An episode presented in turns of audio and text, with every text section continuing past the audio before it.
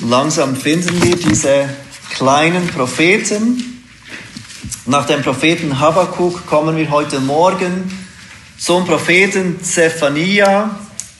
Und es ist das neunte Buch dieser zwölf Propheten. Bevor wir zur Botschaft des Buches kommen, wollen wir uns kurz Gedanken machen über den Propheten selber und die Zeit, in welcher er schreibt. Was gleich auffällt, wenn ihr dieses Buch lest, nachdem wir diese acht anderen Bücher der kleinen Propheten geschrieben haben, ist, dass Zephania weit mehr sagt über seine Herkunft als die anderen der zwölf Propheten. Er sagt mehr über seine familiäre Herkunft. Wir lesen es im Vers 1, Zephania 1, ab Vers 1, das Wort des Herrn, das an Zephania erging, den Sohn des Kuschis, des Sohnes des Gedalias, des Sohnes Amarias, des Sohnes Hiskias in den Tagen Josias, des Sohnes Ammons, des Königs von Juda. Zephania nennt nicht nur seinen Vater, wie es einige der anderen Propheten getan haben, er nennt auch seinen Großvater, seinen Urgroßvater und sogar seinen Ur-Urgroßvater. Dies fällt auf, wenn wir ihn vergleichen mit diesen anderen, der kleinen Propheten. Und dieser Ur-Urgroßvater heißt Hiskia. Ein Name, der uns bekannt vorkommt, wenn wir das Alte Testament etwas kennen es ist nicht ganz klar, eindeutig, welcher Hiskia hier gemeint ist, aber offensichtlich findet Zephania es wichtig, seine Verwandtschaft bis zu diesem Hiskia zurück. Sehr wahrscheinlich meint er damit den König, der König von Juda, der uns im zweiten Könige 18 beschrieben ist. Von diesem König sagt die Bibel, von diesem König Hiskia, er vertraute dem Herrn, dem Gott Israel, so dass unter allen Königen von Juda keiner seinesgleichen war, weder nach ihm noch vor ihm. Er ging dem Herrn, er hing dem Herrn an, wich nicht von ihm ab und befolgte die Gebote, die der Herr dem Mose geboten hatte, und der Herr war mit ihm. Wenn es dieser Hiskia war, dann ist es nicht überraschend, dass Zephania ihn erwähnt, dass er gerne mit diesem großartigen Hiskia in Verbindung gebracht werden möchte. Und wenn es dieser König ist, den Zephania erwähnt, von dem er abstammt, dann wäre er Teil einer wichtigen Familie gewesen, einer wichtigen Familie in Jerusalem, einer angesehenen Familie. Und es macht es umso gewichtiger, dass diese Zaphonia kommt mit dieser Botschaft an das Volk Israel. Zaphonia sagt weiter über sich, dass er in den Tagen Josias diente. Auch Josia war einer der positiven Könige, der gottesfürchtigen Könige, einer der wenigen von Israel. Unter ihm wurde das Buch des Gesetzes wiedergefunden. Es wird ihm vorgelesen und er wird überführt durch das, was ihm vorgelesen wird. Er merkt, wir leben ja gar nicht gemäß dem Gesetz Gottes. Er tut Buße und er macht einen Bund mit Gott. Und er fängt an, den Götzendienst zu bekämpfen, der so vorherrschend war in der Gesellschaft indem er die Standbilder der falschen Götter niederreißen lässt und die Altäre der falschen Götter zerstörte. Und zum ersten Mal nach vielen, vielen Jahren wird unter diesem König Josia endlich wieder das Passa gefeiert, dieses wunderbare Fest, das Gott seinem Volk gab, um jedes Jahr an diese großartige Befreiung aus Knechtschaft Ägyptens zu gedenken.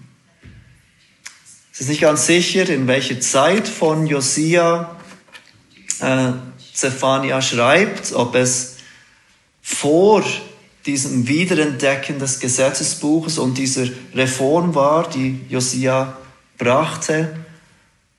Wenn es davor war, dann ist es möglich, dass Gott sein Buch, das Buch Zaphania, brauchte, um diese Reform voranzuschreiten, um diese Menschen zur Buße aufzurufen. Aber es ist auch gut möglich, dass Zephania schreibt, als diese Änderungen von Josia bereits umgesetzt wurden, und dies würde uns einfach zeigen, dass diese Änderungen von Josia, dieses Zurückkehren zum Herrn doch nicht so angekommen ist in allen Herzen des Volkes.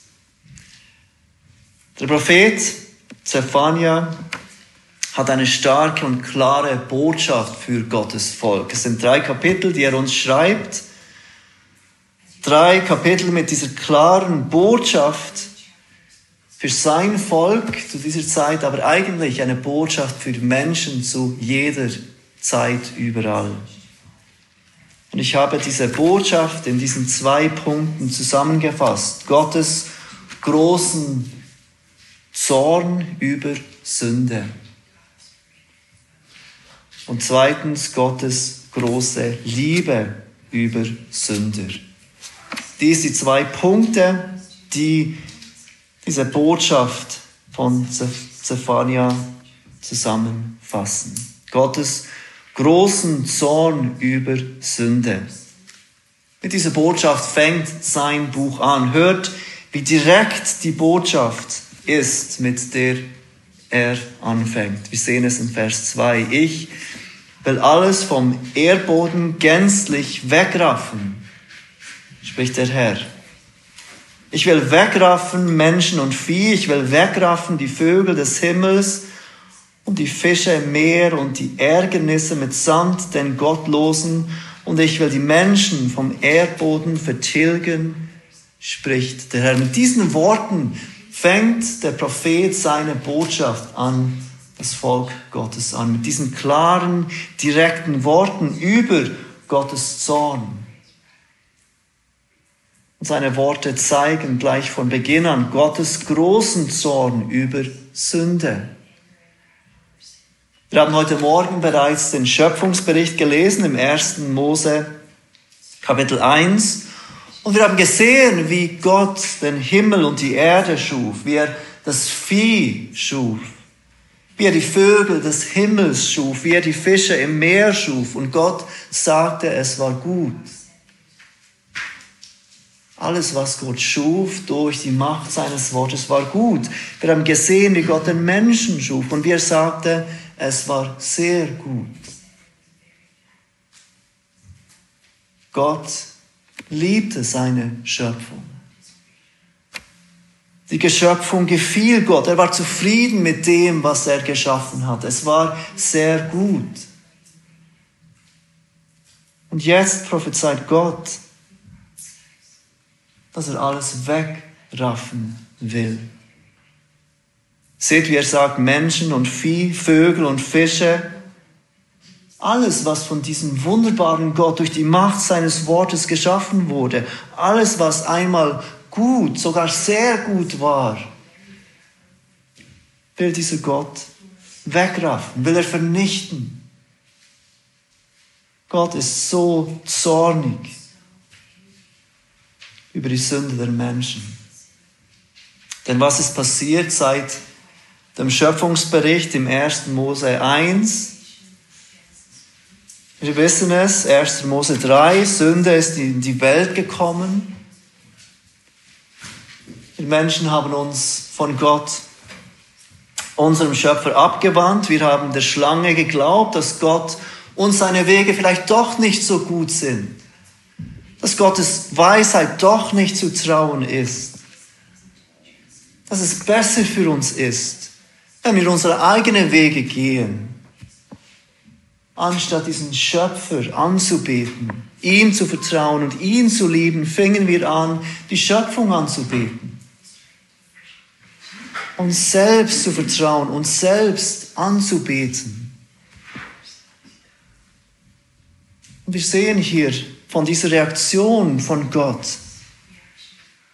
Die Schöpfung war sehr gut, jetzt will er sie wegraffen. alles, was er geschaffen hat. So sehr hasst Gott die Sünde. Und Gott in den Versen 2 und 3 von dem Gericht spricht, das über die ganze Erde kommen wird, dann spricht er in den Versen 4 bis 6 spezifisch zu seinem Volk. Wir lesen weiter ab Vers 4 und ich will meine Hand ausstrecken gegen Juda und gegen alle Bewohner von Jerusalem und will von diesem Ort den Überrest des Baal-Kultes ausrotten, den Namen der Götzendiener samt den Priestern, auch die, welche auf den Dächern das Heer des Himmels anbeten, samt denen, die den Herrn anbeten und bei ihm schwören, zugleich aber auch bei ihrem König schwören.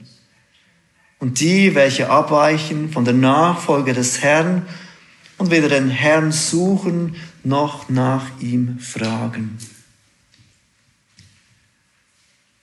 Der Herr kündigt das Gericht an über die ganze Erde und jetzt in diesen Versen spricht er direkt zu seinem Volk.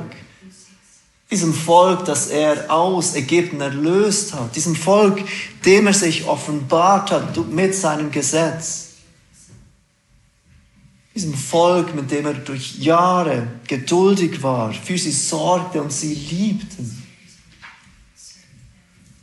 Und es sind drei Dinge, die Gott hier seinem Volk vorwirft in diesen Versen 4 bis 6. Das erste ist Götzendienst. Gott beschuldigt sein Volk des Baal-Kultes.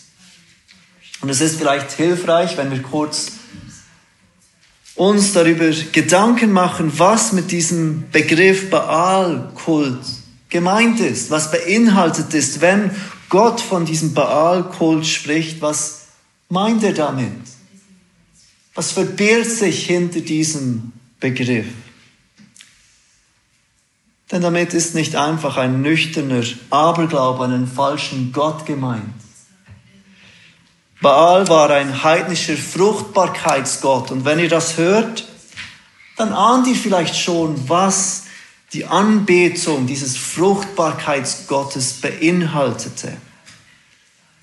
Um ihn anzubeten, gingen Menschen auf einen höher gelegenen Ort. Sie würden sich dort um einen Altar versammeln, auf dem sie Tiere, manchmal sogar Kinder opferten. Und während diese Feuer brennen würden auf diesen Altären, würden diese Baal-Anbeter miteinander intim werden. In Israel gab es offenbar solche Altäre auf den Hausdächern, damit Menschen nicht auf Hügel gehen mussten. Dieser Baalkult ist in jeder Hinsicht schockierend, wenn wir uns Gedanken machen, dass Gottes Volk schuldig wird, diesen Baalkult zu betreiben. Doch die tragische Botschaft von Zaphania offenbart, dass nicht nur die gottlosen Heiden sich so versündigten, sondern auch Gottes Volk des alten Bundes. Das Zweite, das Gott seinem Volk Vorwurf, äh, vorwirft, ist Synkretismus. Und das bedeutet den Glauben an den wahren Gott, Jahwe, den Herrn, den Gott der Bibel, zu vermischen mit falschen Religionen. Es ist also etwas weniger offensichtlicher Götzendienst. Er drückt es aus in Vers 5. Auch die, welche auf den Dächern das Herr des Himmels anbeten, samt denen, die den Herrn anbeten und bei ihm schwören, zugleich aber auch bei ihrem König schwören. Er spricht diesen Synkretismus an, diese Vermischung des wahren Glaubens mit heidnischem Glauben, mit falscher Religion. Ihrem König in Vers 5, am Ende vom Vers, bezieht sich nicht auf ihren König, den König von Israel, sondern auf den König im Zusammenhang mit den Götzendienern. In einigen Übersetzungen steht dort das Wort Milkom, oder Moloch. Viele von uns kennen diesen falschen Gott, der auch im Alten Testament durch die Heiden angebetet wurde und der verlangte, dass die Kinder durch das Feuer geopfert wurden. Einige der Juden waren offenbar der Meinung, dass sie beides konnten, dass sie falsche Götter der umliegenden Kultur annehmen konnten und anbeten konnten und gleichzeitig auch Jahwe, ihren Gott. Und ich befürchte, dass dies die Art und Weise ist, wie viele, die sich heute Christen nennen, ihr Christentum leben. Sie leben für die falschen Götter des Erfolgs, des Vergnügens, des Geldes, und am Sonntag beten sie den Gott der Bibel an. Sie haben begonnen, die falschen Götter der umliegenden Kultur anzubeten zu ihrem Gott, den sie bekennen. Und sie beruhigen ihre Gewissen, indem sie sich sagen, ich bete ja auch den wahren Gott an. Ich glaube ja an den wahren Gott.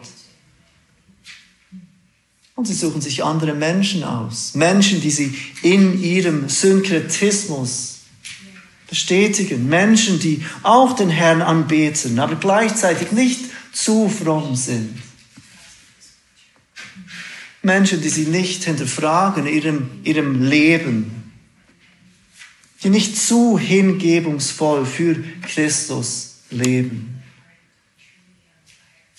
Und sie suchen, wie in der Zeit damals, diese Propheten, die ihren Weg des Kompromisses bestätigen, die zwar die Bibel brauchen, aber nicht zu viel von der Bibel.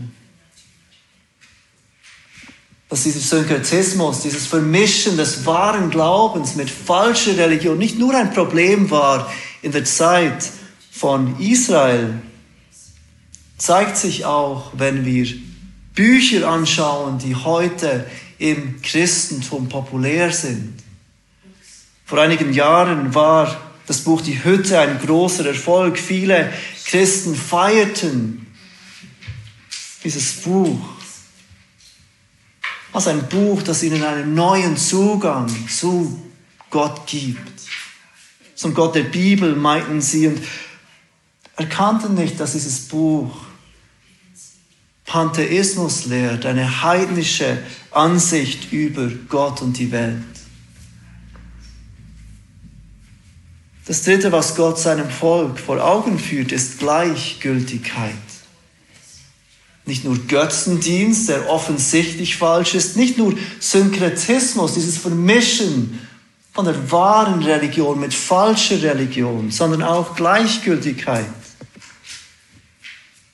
Er beschreibt es in Vers 6. Welche abweichen von der Nachfolge des Herrn und weder den Herrn suchen noch nach ihm fragen. Das Wort abweichen in Vers 6 sollte nicht so verstanden werden, dass diese Personen sich eigentlich bemühen, sie sind bestrebt, dem Herrn nachzufolgen, aber sie weichen von der Nachfolge etwas ab. Nein, das Wort, das hier gebraucht wird, trägt die Bedeutung wegweichen, sich abwenden von etwas, aufhören, dem Herrn nachzufolgen. Gott beschreibt hier Menschen, die Teil seines Volkes sind, die gleichgültig durchs Leben gehen. Sie suchen den Herrn nicht, sie fragen nicht nach dem Herrn. Es interessiert sie nicht, was Gott in seinem Wort sagt. Sie sind nicht offen gegen Gott. Sie haben nichts gegen Menschen, die Gott nachfolgen. Aber sie fragen in ihrem eigenen Leben nicht nach Gott. Und bemerkt, wie Gott seine Hand ausstreckt, wie er sagt in Vers 4, auch gegen die Gleichgültigen. Sie können sich nicht mit ihrer Gleichgültigkeit verstecken und sagen, ich habe nicht aktiv gegen dich gehandelt, Gott. Ich wusste einfach nicht. Ich war zu beschäftigt. Ich hatte zu viele andere Dinge zu tun. Es ging mir zu schlecht im Leben oder was auch immer. Seht, wie Gott sie zur Verantwortung ziehen wird. Auch die, die nicht nach ihm fragen. Nach diesem Gott, der sich in der ganzen Schöpfung offenbart hat. Gott ist zornig über die Sünde und deshalb kommt sein Gericht. Und dieser Tag des Gerichts ist nahe. Wir lesen weiter ab Vers 7. Seid still vor dem Angesicht Gottes des Herrn. Denn nahe ist der Tag des Herrn. Denn der Herr hat, sein, hat ein Schlachtopfer zubereitet. Er hat seine Geladenen geheiligt. Und es wird geschehen am Tag des Schlachtopfers des Herrn, dass ich die Fürsten und die Königssöhne strafen werde und alle, die sich in fremde Gewänder hüllen. Auch werde ich an jenem Tag all diejenigen strafen, welche über die Schwelle springen, die das Haus ihres Herrn mit Frevel und Betrug erfüllen. Dieser Tag des Herrn ist nahe, fährt Gott weiter. Dieses Gericht kommt über die ganze Welt, dieses Gericht kommt über sein Volk. Und dieser Tag ist nahe, auch wenn es jetzt nicht den Anschein macht. Als wenn, auch wenn all die falschen Propheten rufen, es herrscht Friede und es wird immer Frieden herrschen. Manche denken, dass sie über die Schwelle springen, dass hier erwähnt wird in Vers 9, eine Anspielung ist auf heidnischen Aberglauben, dass es ein Aberglaube war, nicht auf die Schwelle zu treten. Andere denken, dass es ausdrückt, wie schnell und unbedacht sie in das Haus ihres Herrn gehen, um sich durch Frevel und Betrug zu bereichern. Gott fährt weiter in Vers 10. An jenem Tag, spricht der Herr, wird ein Geschrei von Fischtor her erschallen und ein Geheul vom zweiten Stadtteil her und ein großes Krachen von dem Hügel her. Heult, die in Maketsch wohnt, denn das ganze Krämervolk ist vernichtet, alle Geldabweger sind ausgerottet. Gott beschreibt, welch großes Leid an diesem Tag des Herrn geschehen wird. Er spricht hier von dem Tag des Gerichts über sein Volk, das bald kommen wird durch die, das Eindringen der Babylonier. Und dann das Exil, das Wirklichkeit werden wird für das Volk Gottes. Vers 12 beschreibt Gott, wie sich an diesem Tag des Gerichts niemand vor ihm verstecken kann. Und es wird geschehen, dass ich zu jener Zeit Jerusalem mit Leuchten durchsuchen werde. Und ich will die Leute heimsuchen, die auf ihren Häfen liegen, indem sie in ihrem Herzen sagen, der Herr wird weder Gutes noch Böses tun. Hier spricht Gott diejenigen an, die denken, es wird sowieso nichts passieren. All diese Propheten sprechen von diesem kommenden Gericht. Jetzt auch dieser Prophet, aber da kommt kein Gericht. Der Herr wird weder Böses, weder Gutes noch Böses tun. Sie ruhen sich auf, auf der Sicherheit ihrer Väter. Gott war gnädig zu ihren Vätern, ganz sicher wird er uns gnädig sein. Gott war geduldig über all diese Jahre mit uns, ganz sicher wird er uns gegenüber geduldig sein. Da kommt kein Gericht. Doch Vers 13 zeigt, wie es ihnen ergehen wird. Ihr Vermögen soll der Plünderung anheimfallen und ihre Häuser der Verwüstung, sie werden Häuser bauen und nicht darin wohnen, Weinberge pflanzen und keinen Wein davon trinken. Und dann wiederholt Gott. Nahe ist der große Tag des Herrn. Er ist nahe und sehr rasch kommt er herbei. Horch, der Tag des Herrn bitter, schreit dort auf der Held. Seht ihr, wie Gott Juda bewusst machen will, dass sein Tag des Gerichts nahe ist? Diese Menschen gehen tagtäglich den Lauf ihres Lebens. Sie hören diese Propheten Gottes, die warnen vor diesem kommenden Gericht. Aber es sind noch viel mehr Propheten, die sagen, es gibt kein Gericht. Friede, Friede herrscht.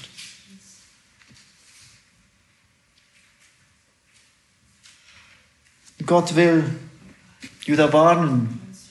Er will sie wachrütteln. Das Nordreich Israel, Israel war ja in diesem, dieser Zeit aufgeteilt, wollte nicht hören. Auch ihnen sandte Gott Propheten, die sie aufriefen, umzukehren. Und über sie ist bereits das Gericht gekommen. Das Südreich hat es gesehen. Gottes Wort ist wahr geworden. Seine Warnung hat sich erfüllt. Über sie ist bereits das Gericht gekommen. Sie wurden verschleppt. Sie sind jetzt im Exil. Und dieser Tag des Gerichts über das Nordreich hätte auch eine Warnung sein sollen für das Südreich Juda. Doch Judah hört nicht. Judah hört weiterhin auf die falschen Propheten. Judah hört auf das, was sie gerne glauben möchten. Da kommt kein Gericht über uns. Und ähnlich für die Menschen heute. Dieser Tag des Gerichts, den Gott hier Judah ankündigt, ist ein Bild für den Tag des Gerichts am Ende der Zeit. Wir sehen es in Zephania 2 und 3, dass dieses, Gott, dieses Gericht ausgeweitet wird auf die anderen Nationen. Bis in Kapitel 3 steht, dass Gottes Ratschluss ist, dass das Feuer seines Eifers über die ganze Erde kommt und sie verzehrt. Dieser Tag des Gerichts, der für Juda kam und Wirklichkeit wurde, ist ein Bild für diesen Tag des Gerichts, der kommen wird auch für die Menschen heute. So lesen wir auch im Neuen Testament von diesem Tag des Herrn, ganz an verschiedenen Stellen. Paulus sagt uns, dass dieser Tag kommen wird wie ein Dieb in der Nacht. 1. Thessalonicher 5, Vers 2. Und Petrus schreibt uns, dass dieser Tag des Herrn, dass an diesem Tag die Himmel mit Krachen vergehen, die Elemente aber vor Hitze sich auflösen und die Erde und die Werke darauf verbrennen. So beschrieben im 2. Petrus 3, Vers 10. Und auch für uns während diesen, dieser Tage des Gerichtes, die bereits gekommen sind über Israel, das Nordreich, über Juda, das Südreich, auch eine Bestätigung, dass Gott sein Wort halten will. Und dass auch dieser weltweite, globale Tag des Gerichts kommen wird. Auch wenn es für uns heute den Anschein erwecken mag, dass es ewig so weitergeht.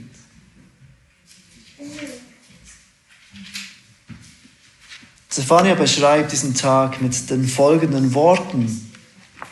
Äh, Kapitel 1 ab Vers 15, ein Tag des Zorns ist dieser Tag. Ein Tag der Angst und der Bedrängnis, ein Tag des Ruins und der Zerstörung, ein Tag der Finsternis und des Dunkels. Ein Tag des Gewölks und des Wolkendungels, ein Tag des Schofar-Schalls und des Alarmblasens gegen die festen Städte und gegen die hohen Sinnen.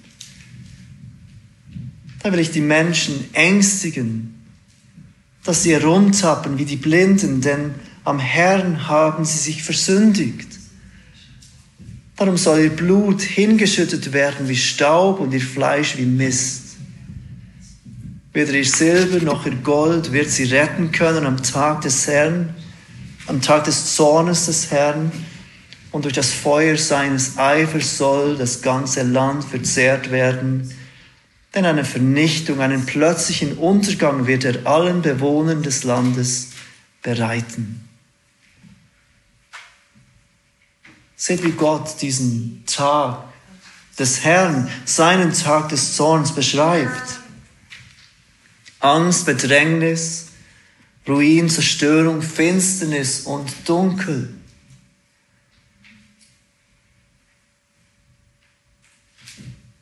Gott will uns ganz klar warnen mit diesem Tag des Herrn, der kommen wird, mit diesen drastischen Worten. Aber es gibt auch heute viele, viele Menschen, die glauben, der Herr wird weder Gutes noch Böses tun. Da kommt kein Tag des Gerichts. Doch die Wahrheit ist, Gottes Sohn über unsere Sünde ist groß und seine absolute Gerechtigkeit und seine Heiligkeit bedingen eine gerechte Strafe. Als erstes sehen wir also in dieser Botschaft von Zephania Gottes großen Zorn über Sünde. Gottes großen Zorn über Sünde. Wenn wir das verstehen, dann wird diesen zweiten Punkt Zephania uns umso lieblicher. Wenn wir Gottes großen Zorn, seinen rechtmäßigen Zorn über Sünde verstehen, dann wird uns seine große Liebe über Sünder umso gewichtiger. Und das ist der zweite Punkt, den wir sehen in diesem Buch. Gottes große Liebe über Sünder. Und wir sehen diese große Liebe von Gott als erstes in dem Fakt, dass Gott Sünder warnt. In dieser Zeit, in der Zephania diese Prophetie an das Volk richtete, war noch nichts verloren. Es gab noch Raum zur Buße. Gott schickt diesen Propheten mit der Hoffnung, dass sein Volk doch noch hören wird, dass sie doch noch umkehren würden.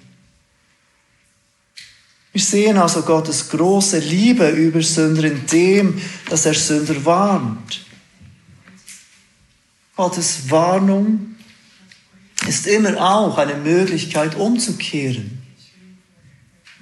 Genau gleich auch für uns, wenn wir Gottes Warnung hören, wenn wir sehen, wie Gott warnt von diesem Tag des Zorns, der kommen wird, dann gibt es uns eine wunderbare Möglichkeit umzukehren.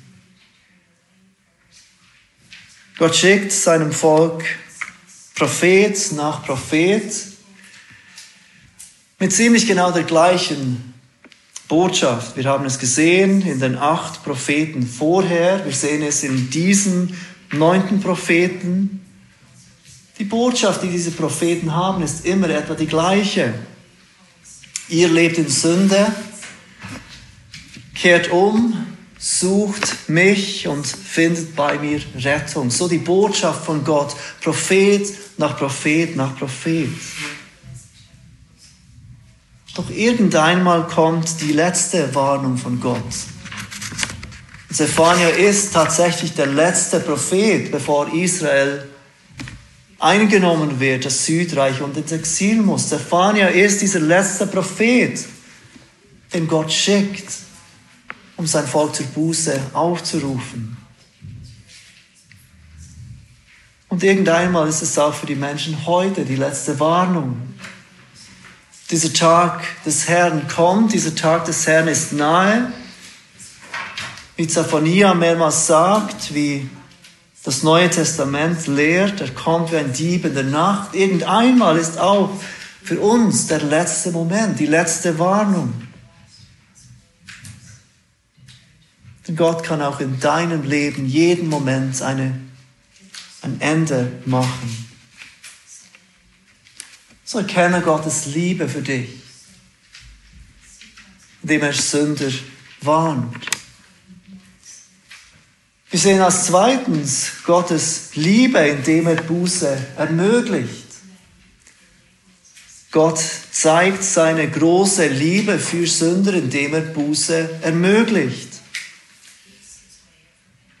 Einige Menschen werden umkehren, auch wenn viele Menschen sich nicht überzeugen lassen. Es war damals so im Volk Israel und es ist heute so. Einige Menschen lassen sich überzeugen von dieser Botschaft der Buße. Zephania spricht von diesen Menschen, nicht nur Juden, sondern Menschen aus allen Nationen, die auf Gottes Warnung hören,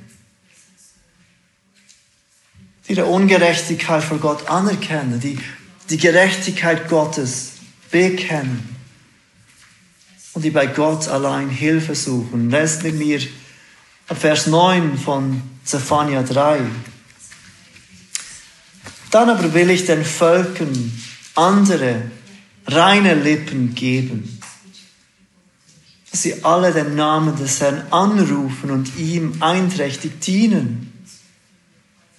Von jenseits der Ströme Kurs wird man meine Anbeter, die Tochter meiner Zerstreuten, mir als Opfergabe bringen. An jenem Tag brauchst du dich nicht mehr zu schämen wegen aller deiner Taten, mit denen du dich gegen mich vergangen hast. Denn dann will ich die stolzen Prahler aus deiner Mitte hinwegtun und du wirst dich künftig nicht mehr überheben auf meinem heiligen Berg. In Vers 9 sehen wir, dass es Gott ist, der zuerst etwas tut. Er gibt diesen Menschen reine Lippen, und erst dann werden diese Menschen ihre Lippen auftun, ihn anrufen und ihm dienen. Gott ist es, der als Retter aktiv ist. In Vers 11 wird deutlich, dass Gott hier nicht von vollkommenen Menschen spricht. Er spricht nicht von Menschen, die niemals etwas Falsches getan hätten. Menschen, die niemals etwas getan hätten, für das, das sie sich schämen müssten. Seht, wie er es sagt im Vers 11. An jenem Tag brauchst du dich nicht mehr zu schämen wegen aller deiner Taten. Da gab es immer noch Taten im Leben von diesen Menschen, für die sie sich schämen hätten müssen. Aber Gott hat ihnen vergeben.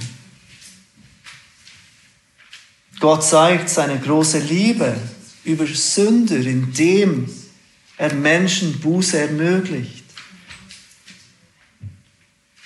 Und die dritte Art, wie wir Gottes große Liebe über Sünder erkennen in diesem Buch, ist, dass sich Gott freut über die, die ihm vertrauen. Wir sehen dies in Zephania 3, Vers 12.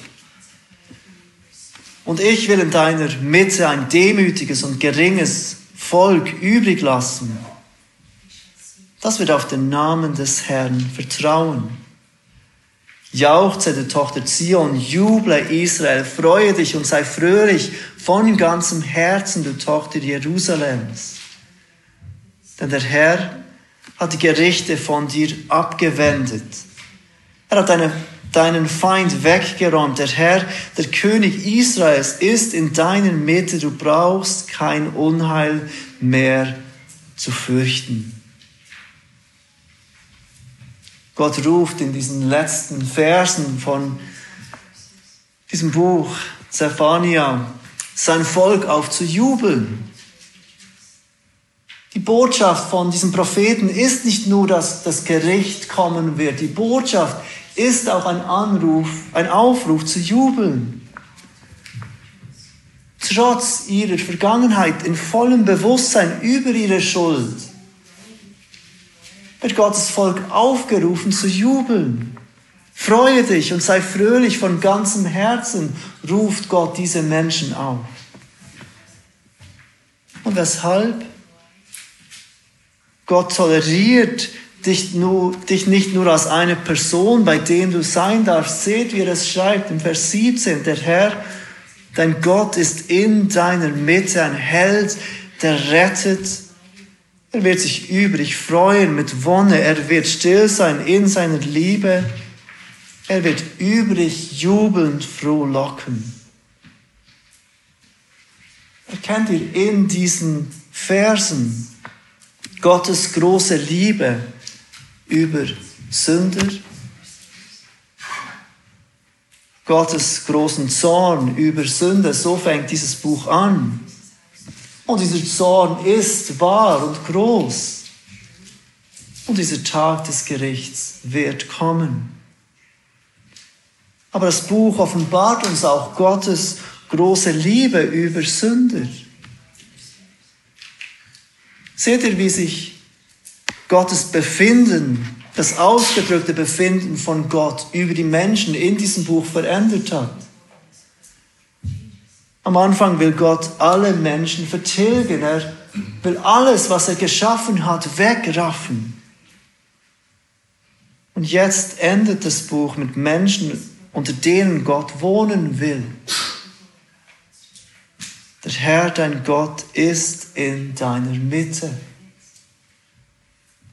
Und nicht nur das, es endet mit Menschen, über die sich Gott freut, über die Gott jubelnd frohlockt. Und was macht den Unterschied zwischen Kapitel 1 und diesen Versen von Kapitel 3? Was hat dazu geführt, dass Gott sich jetzt an diesen Menschen so erfreut? Es ist Jesus Christus. Paulus fasst dies zusammen mit den Worten aus dem zweiten Korinther 5, Vers 21. Denn er, Gott, hat den, der von keiner Sünde wusste, für uns zur Sünde gemacht, damit wir in ihm zur Gerechtigkeit Gottes würden.